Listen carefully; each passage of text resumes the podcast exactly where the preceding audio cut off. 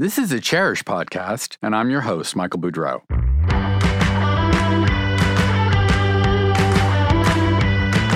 I'll be taking you for an inside look behind the glamorous facade of the interior design industry. At a time when every aspect of the business, from sourcing to trends to marketing to dealing with clients, is undergoing rapid change.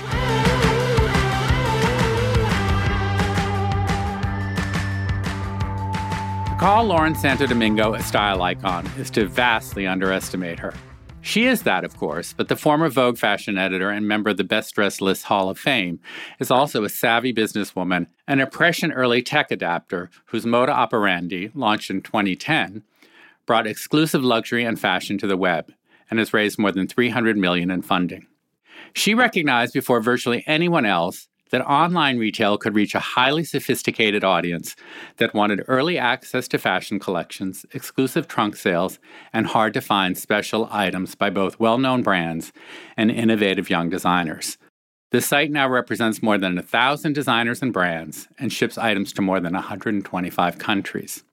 The mother of two is also a fanatic about home, interiors, and entertaining, with a Paris apartment designed by Francois Catroux, with a charming terrace by Madison Cox, a Southampton house she designed with architect Gil Schafer, with gardens by Miranda Brooks, as well as her Manhattan home.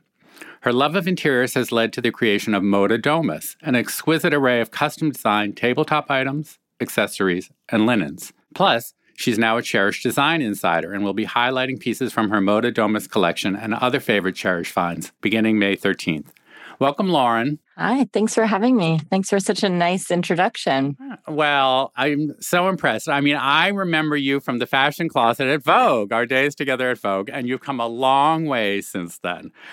And I wanted to ask you about what gave you the confidence to go into the web because back 2010 it's not that long ago, but it was eons ago in internet age. I mean, Amazon was still mostly selling books. A lot of the beauty brands were reluctant to do anything online. And yet you just went for it. So what was your thinking behind going on the web and launching Moda Operandi? I think it was not thinking. Had I really thought about it, maybe I would have done something else. I did it somewhat on a lark, although I knew that it would turn into something. And of course, I had uh, big aspirations I really didn't understand quite what I was getting myself into. But I just really was drawn by the idea of connecting people to fashion. Like when I was in the Vogue closet, I understood that I had a really special access to fashion, to designers, to showrooms, to great product. And then as I would go out and about about my life with people that weren't in fashion, there was a huge disconnect. And I realized how lucky I was, I am to be in that world. And it's my instinct, just in general, whether it's like a dermatologist or a great handbag or the beautiful website that sells vintage products. I like to share things. For me, nothing is good until it's shared. So it really just sparked from that. If I have beautiful clothing and designers and I want to connect it with the, you know, most broad array of women possible, obviously we're doing it online but that was really what drove me and what continues to drive me is just that impetus to share things that i think are good and to connect women with things that I think they'll enjoy. So, would you think it was like equal parts? They were great stuff out there that was being made and, and designed that wasn't being seen? Or was it that there were more women who were frustrated that they couldn't shop and find things? Or was it equal? So, what I did essentially is the clothing would go down the runway during Fashion Week. And the only people that were allowed in those shows, it was editors and buyers. And it was a very much a closed industry and a closed event. And right around the time I launched was the beginning of blogs and street style. So this fashion world or the rest of the world, I should say, was becoming much more aware of Fashion Week and understood what was happening in cities with social media. And people really took an interest. And it was more than that, in that the designers also wanted to connect their clothing, their collection with women. And there used to be in those shows, there would always be in the front row a bunch of like a Nan Kempner, a Annette De La Renta, right. Deeda Blair. The social ladies. Exactly. They would sit in the front row and they were allowed to make their personal order right from the show. That stopped at some point, and I think the designers really missed that. They they wanted to be able to connect directly with the customer. That's who they're designing for. So it was really both. And I was hearing from designers that they missed that. They missed women sitting in the front row and engaging, and they, they missed that personal element in this very commercial environment. And at the beginning, did you have a hard time getting the concept across? Because it was perceived at the time that the web was for mass, you know, Amazon, that kind of thing, things that were mass produced. You know, and I'm one of those people early on who thought, oh, no one's ever going to buy a sofa or a chair online that they couldn't sit in. And that's probably why I don't have $300 million in funding. but, you know, and I know like a, a $4,000 dress, are people going to buy that without seeing it, trying it on. So, was it a hard sell, Moda Operandi, the idea? Not really. I mean, the designers definitely jumped on it. I think explaining to women that weren't as fluent with fashion, understanding that these clothes that go down the runway actually aren't going to be even produced for four months. So, understanding 40% of them probably won't be produced at all. Exactly. It's about 10% of those items that just never get produced. So the designers were delighted to do it. The customers needed a little hand holding. And, you know, for me, it didn't, I, I shop everywhere, right? Whether I'm on Madison Avenue or Fifth Avenue. If I go to a museum, I stop in a gift shop, usually on the way in and on the way out. So for me, shopping online, it didn't seem that foreign, and buying large items online didn't seem that foreign to me. Mm-hmm. And what about investors? Did there, was it a hard sell for investors? You know, it's funny. Usually I would meet with the investors and we would have it sort of scratch their head and say, wait, so they're not getting it right away, they have to wait for it, they have to put a deposit. It, it, it didn't seem to make any sense. And without fail, they would call back the next day and say, actually, I spoke to my wife or I spoke to my daughter and they love the idea. Can we set up a second meeting? And it was always the women in their life that would, you know, sort of bring know. yes, bring it around. And and now, listen, 10 years later, they're not having to ask their wife. There, you know, there are women in those rooms making these decisions. A lot has changed in 10 years, especially in, in that way. Mm-hmm. So that makes it easier for me too. Right. And the other thing that fascinated me about Moda Operandi was how service oriented it was. Like you were talking about exclusivity, but you know, pre-orders, things that aren't available. And a lot of people think it's going online, you click a few things, it's shipped to you in a box. But you approached it very differently. So how did that evolve? This idea of like getting custom things, you know, you see right on there, oh, there's only one left. This is available, that's available. Pre-order, put a deposit down. Now that really was unheard of, I think, on practically every other site.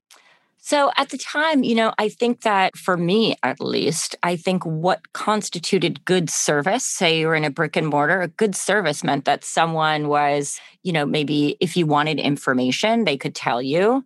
They could bring things to your dressing room, right? That there was all sorts of ways that make your shopping experience better.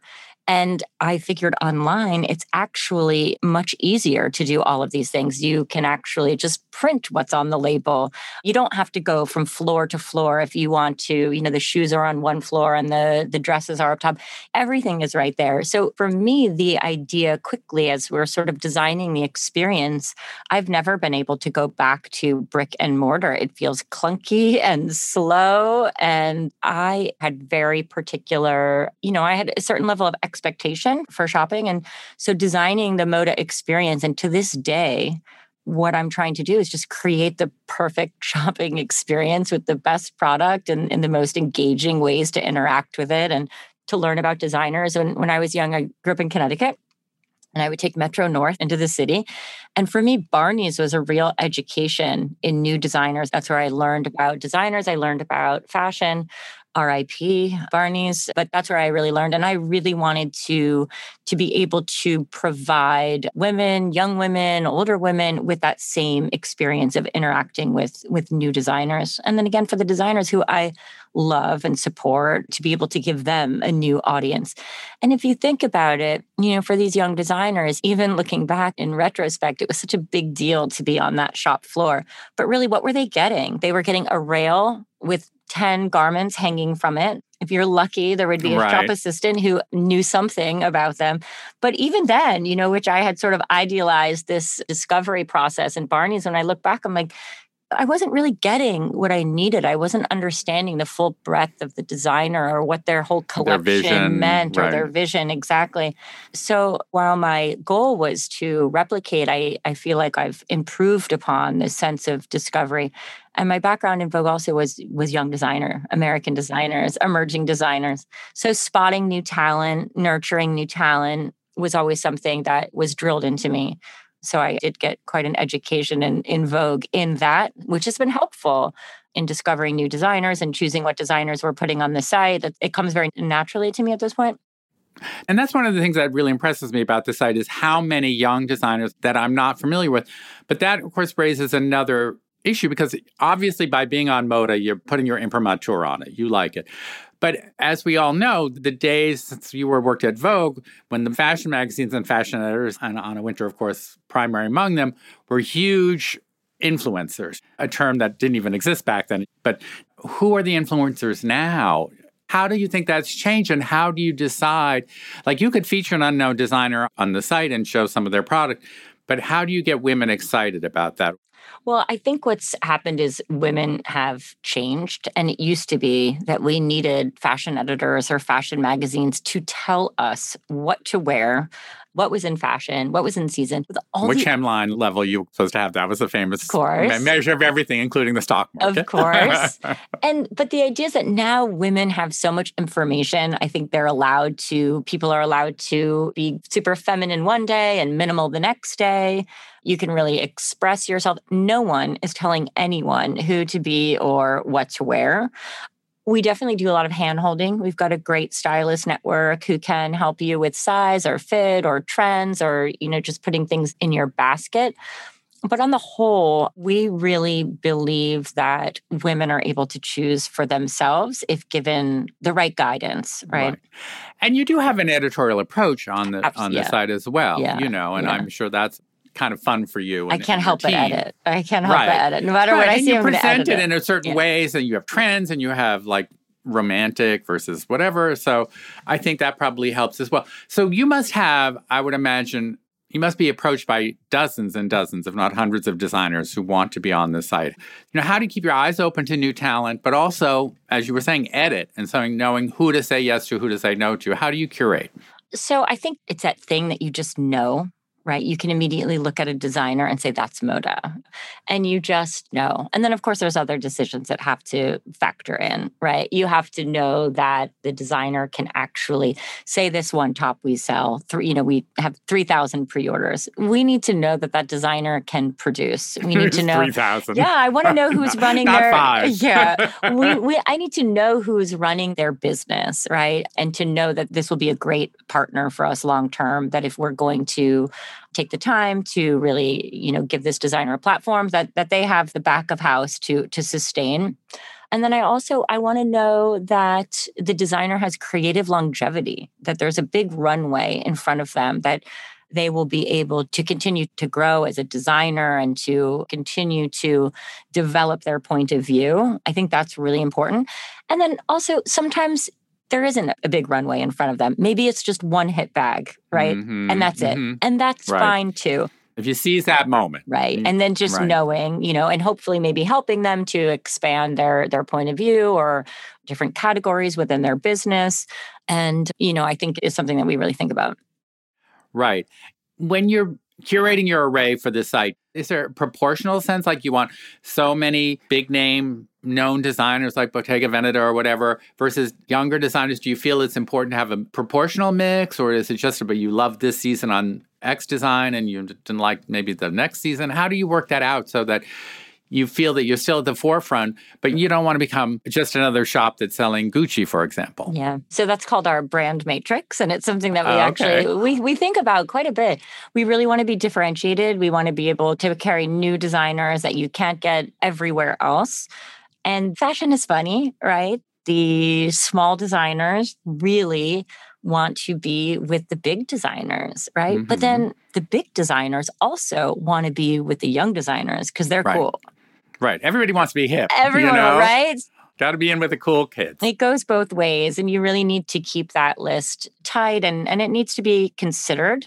So it's something that we do think about and make sure that we're balancing, that we're speaking to lots of different women and different lifestyles and different sizes and different climates, right? We're taking all of that into account. Of course, we definitely skew towards occasion dressing, uh, right? Uh, evening well, gowns, you know. cocktail dresses, and occasions are coming back. Yes, baby, exactly.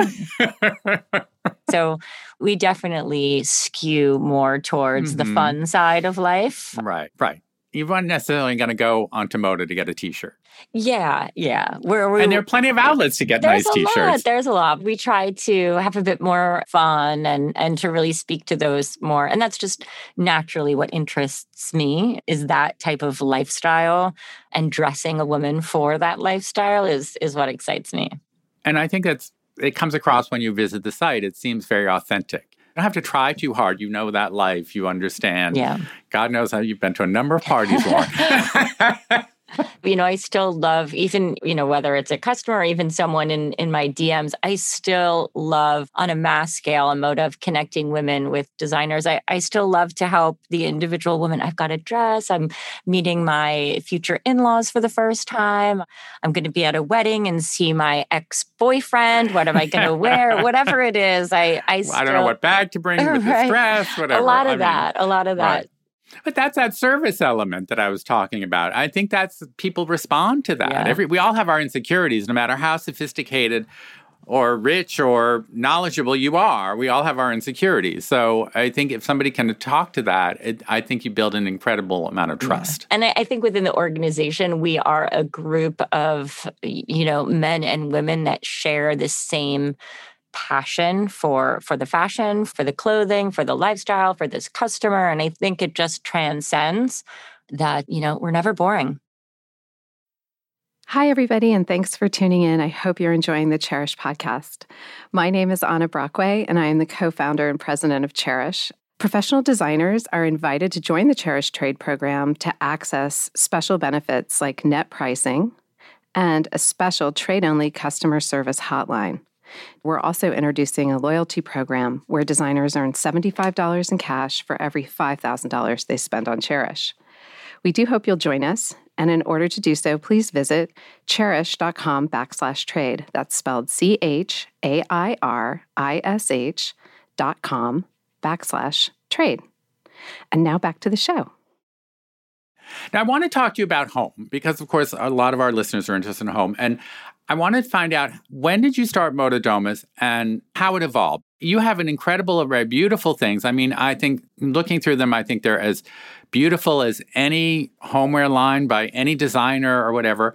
And uh, you do represent some other brands as well, right. high end brands and artisans like Frances Palmer, my friend, and some real talents. But how do you develop your own line? How did you go about that and why? So, the first product that we did was I had found I am a, a voracious flea market, thrift shop, antique shop. That's why I love Chairish so much. I just love sort of unique finds, especially on my table, sometimes for clothing too, like a fun belt or a silly old beaded bag. I do like that for fashion too, but especially for for home.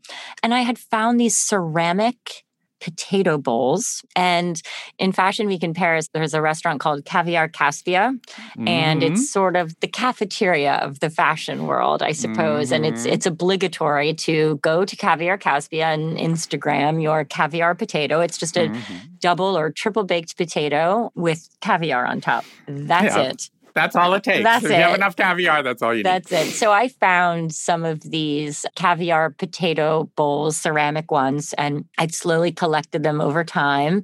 I had 24 or so, and I had a dinner in Paris, and I did it at my house, and I served these caviar potatoes in the ceramics, and people sort of lost their mind and wait, it's ceramic. this is incredible. Or it was. Right.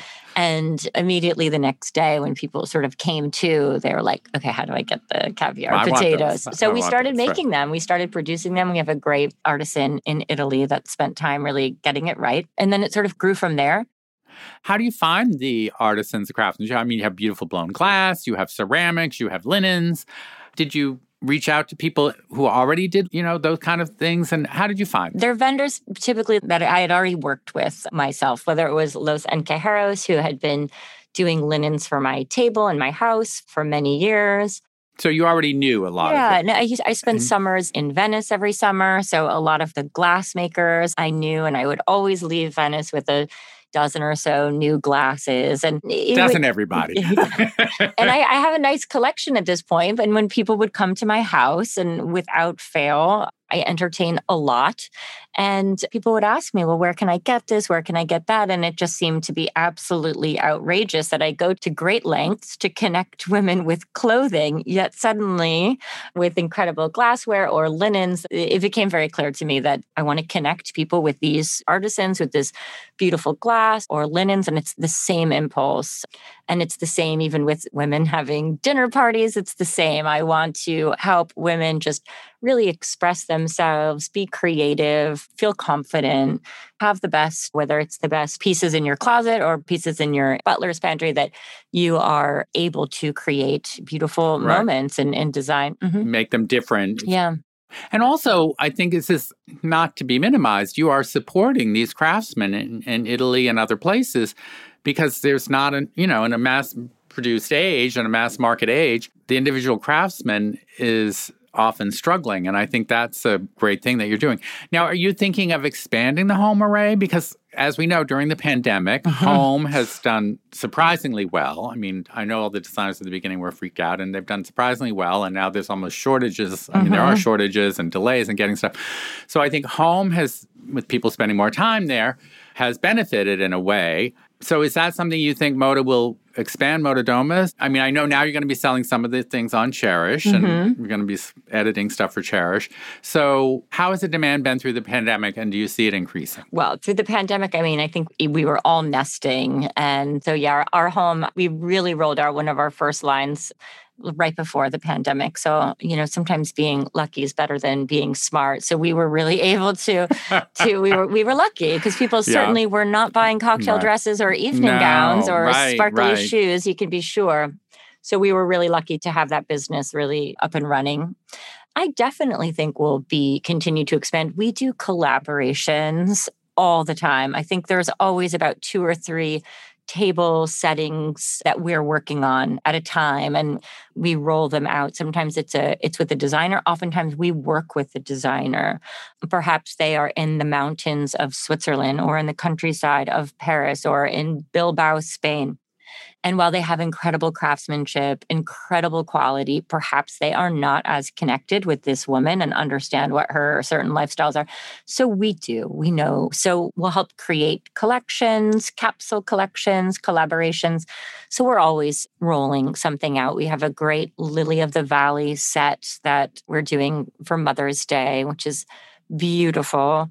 Another sort of collaboration that we're doing, celebrating uh, Save Venice, which is a cultural charity supporting restorations in, in Venice. So it's the 50th anniversary of Save Venice. I think it's the 1600th birthday of Venice, something like that. Wow. So we're doing a nice collection with Venetian glass and linens that were inspired by the beautiful mosaic floors at the Accademia. And that will be coming out for holiday. So we're always up to something. and how big is your team that works on the home lines? We're pretty small. We're pretty we're pretty nimble. We definitely keep it tight and but we're small and mighty. Okay. Okay, that's why. Well, probably that's why it seems so authentic. Yeah. As well, you have a very clear vision and a I don't want to say taste level, but a certain aspect that you know is going to be a certain elegance, but it's very colorful as well. And is that something that you think about in your own homes too? I grew up down the street from Martha Stewart. So Oh. I you, you know that was a level that I had to rise Yeah, to. Yeah. so- that so was a challenge. I felt like from a young age, I was sort of always around that, around entertaining and this idea of homemaking. To me, it always felt very old fashioned. Being a, a homemaker was not something that I aspired to at all. And I was, I somewhat rejected it. And I suppose, and then I have a, my mother in law is a supremely, supremely elegant woman. And, and I think I learned from her that it is not that I think setting the table and entertaining is not an extension of being someone's wife. It can be your own thing and you, it can be an expression of your own taste and point of view and that you can do it for yourself as much as for you know it's not necessarily and it can be fun. It can be fun it can be fun. It can be, it fun. Can be fun yeah. And so I, I think i learned from her to just enjoy it and and not put so much baggage with it. And then she just has incredible incredible taste. And so i think sitting with her quite a few meals over the years i think it helped train my eye. She'd been collecting glassware and silver and porcelain and linen. So anything that I'm seeing on her table is is just the best of the best. So I think that definitely trained my eye.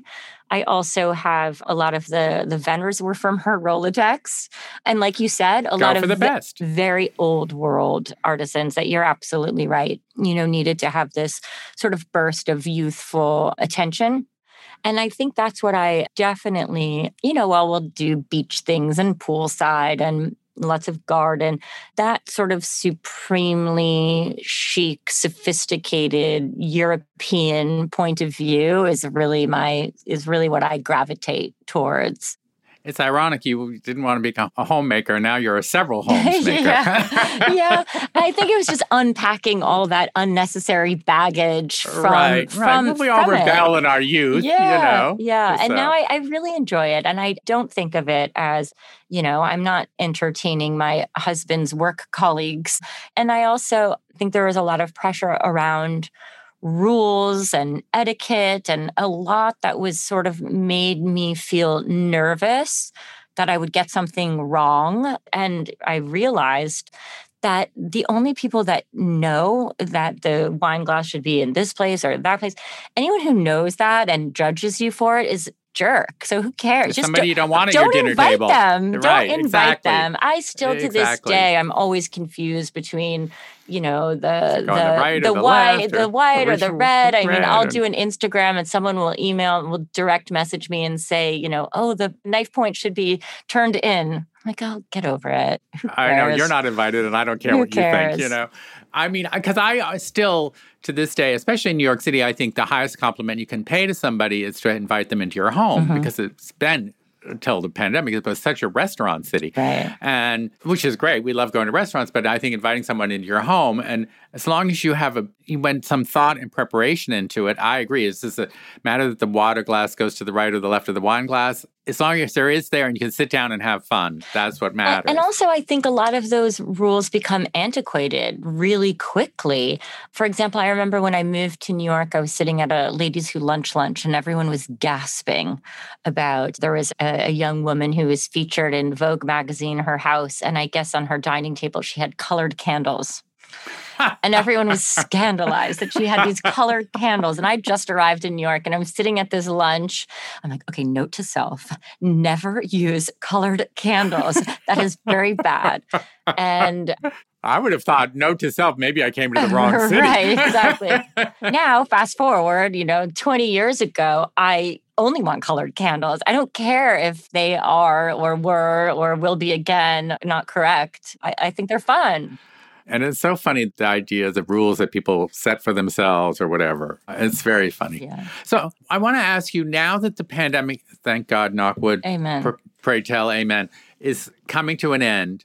And we all know that fashion suffered hugely. And people work in a different way. They've been mostly working from home. How do you see fashion regaining its ground? Do you think it will regain its ground? Do you think people will still want to dress up? So, in terms of dressing up, I think absolutely. I think people are really going to make an effort. I, yeah, I definitely am, am feeling. Also, in the beginning of the pandemic, I thought we were going to come out in much more strict and utilitarian, and having just come through this very trying time. And you know, I'm seeing on on Moda, it's lots of minis and crystals and very glitzy, really fun, glamorous looks, which is very interesting. And I think in terms of fashion, you know, I mean, I think it's it, there's probably parallels between all our lives, right? We were all on this sort of this rut in a routine, doing the same thing, and you can't really jump off. So I think with fashion, it was a very big hamster wheel with runway shows and presentations and collections and capsule collections. It was never ending. As a fashion editor, it was like 16 collections yeah. a year, these poor oh, designers. Was, were... And it's not fashion week, it's fashion month, and it's not two seasons a year. There's four plus couture and pre collections. And so it's really never ending. And, and to be honest, when we switched to work from home, is you realize that you know in the fashion world we've been working from home for a re- we've been working remotely for a really long time being traveling so much on the road being on location on photo shoots and in the studio. So being out of office wasn't such a stretch to be honest. But i do think that designers need to be out in the world with their customer experiencing life being inspired. So I think the first chance that they get, I think we're going to see a lot of creativity, a lot of excitement. They'll be approaching the world, you know, with the same sense of adventure and curiosity of what's next. And I think it, will be exciting to see what they imagine us wearing in the seasons to come. Now, in terms of inspiration, what are you looking at now, either in terms of fashion or home, that you are getting excited about, either from the past that you think is ready to come back, or a talent that you're watching carefully?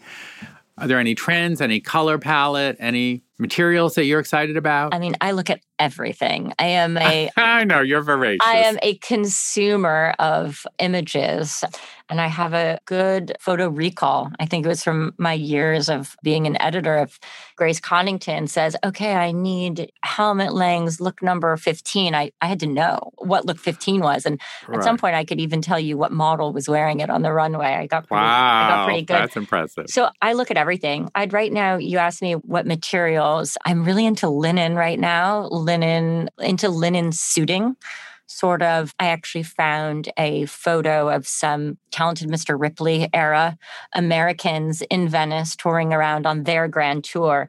And the young men were wearing double breasted linen three piece suits. Oh, it was funny. We just rewatched Death in Venice. Okay. Okay. Great with a nice boater and mm-hmm. beautiful buttons. And there is something that really appealed to me. And so I'm definitely looking forward to to that. I think the row did some beautiful linen suiting for spring of last year. And so I think we're we're just moving into we'll see more of that yeah. So, and are there periods that you return to again and again for inspiration touchstones? You know, probably 90s for me is sort of what I listen. I graduated in, in high school in 94 and college in 98. So, I don't think I'll ever completely undo that. But yeah, so I'm definitely looking, I think 90s is is sort of my my go-to always. Great. And in terms of like objects and things for Moda Domus, are you thinking of expanding the range beyond the tabletop and accessories? Do you think you would ever go into doing furniture pieces? We do lamps and cushions mm-hmm. and blankets and, yes. and framed edition photographs, lots of books and gifts and a little bit of everything and and yeah I, I, could imagine you know doing some furniture there's some great design out there in general so uh, which i'm obviously I, I really gravitate to design i used to really only like sort of you know modern or antique i find myself now interested in contemporary makers contemporary furniture designers contemporary design that maybe 10 years ago i i wouldn't tolerate now i find myself there's just and also i think it's easier to find find these designers, especially through Instagram and right. being an extended Instagram. network. Mm-hmm. It's been a great democratizer and source of knowledge. Yeah. You so know, I, I think again, sharing these things that I find with women. And, you know, there's always someone I know who's doing up their house. And it's the same impulse to connect women with things that they'll enjoy. And so, yes, I can imagine that design and furniture would, would just be an extension of that and, and try to really serve her entire lifestyle, I suppose. What about yourself? Have you given any thought to either getting a new home or redoing one of your homes. I mean, they're so beautiful and it's been much photographed. I have some friends who are serial renovators. I wish. I mean, every time I'll go somewhere and I'll see something absolutely incredible, and I'm just I'm full. I, you know, there's no more room. Everything. I was is, gonna say it's not, you have a pretty full plate. Yeah, as pretty, it is. I'm, you know? I'm full. I wish there was more real estate in my life. Sadly, I don't think there is. I'm just going to have to swap things in and out, I suppose, or wait for my kids to be grown and I can do their houses. But no, or until then, I'll do my yes. That's that's probably a good way to channel my energy. Is I'll focus on I'll do moda moda design. Great. Terrific. Well, we're all waiting for. it.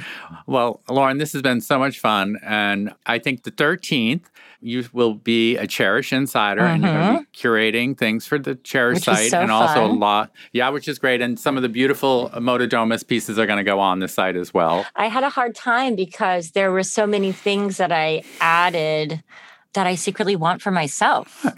That's the problem. and I had to be a- very generous Right. and leave them you give them up to somebody else. in the curation and not take everything for myself. So it was definitely a, an exercise in generosity because most of the things in there I really loved. It was so fun to go through and so many different styles and decades and I missed going to the thrift shops and the antique fairs and so I spent a lot of time on the internet looking for all of those fun exciting things. So it was fun to do. and I think a lot of interior designers actually go into the field because they like Yeah. imagine but spending other people's money and buying things even if it's not for themselves. Yeah, it's a abso- secret. a hundred It's the secret of the design. A anyway.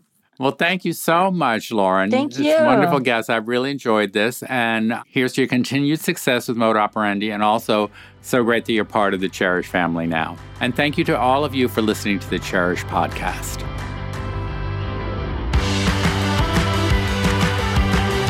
You've been listening to the Chairish podcast, brought to you, of course, by Chairish, which was recently voted by the readers of USA Today as the best place to shop online for furniture and home decor. If you enjoyed this episode, please tell a friend or colleague. Or better yet, go to Apple Podcasts and leave us a review. We appreciate your help in spreading the word. And we would love your ideas for future episodes. Please email us at podcast at chairish.com. The Chairish podcast is produced by Britta Muller and engineered by Hanger Studios in New York. Until next time.